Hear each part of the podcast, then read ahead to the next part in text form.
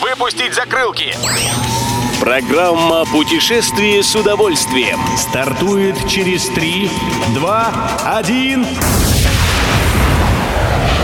Приветствуем всех любителей путешествий. С вами Тимофей Гордеев. Сегодня в программе вы узнаете, каким российским регионам у туристов вырос интерес, сколько музеев модернизируют в Египте и каким новым водным развлечением порадует своих гостей Роза Хутор.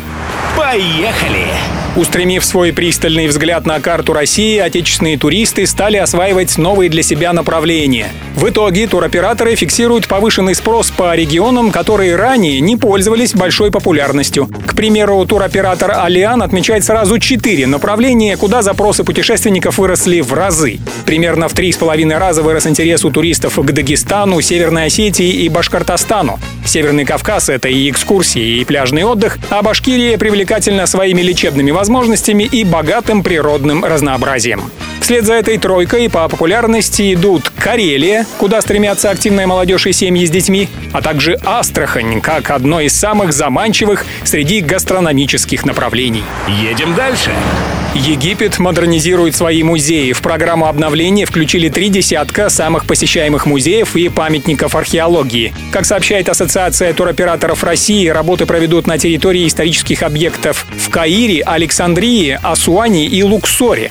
Заботу в отношении туристов проявят следующим образом. По всем главным достопримечательностям расставят интерактивные панели и карты. Памятники промаркируют QR-кодами, которые позволят получить об артефактах больше информации. Станут раздавать больше бесплатных брошюр на арабском и английском языках. На книжечки также нанесут и шрифт Брайля. В план модернизации входит оснащение туристических объектов скамейками и новыми туалетами, а на открытых пространствах организуют места отдыха, защищенные от солнца. Отдыхаем.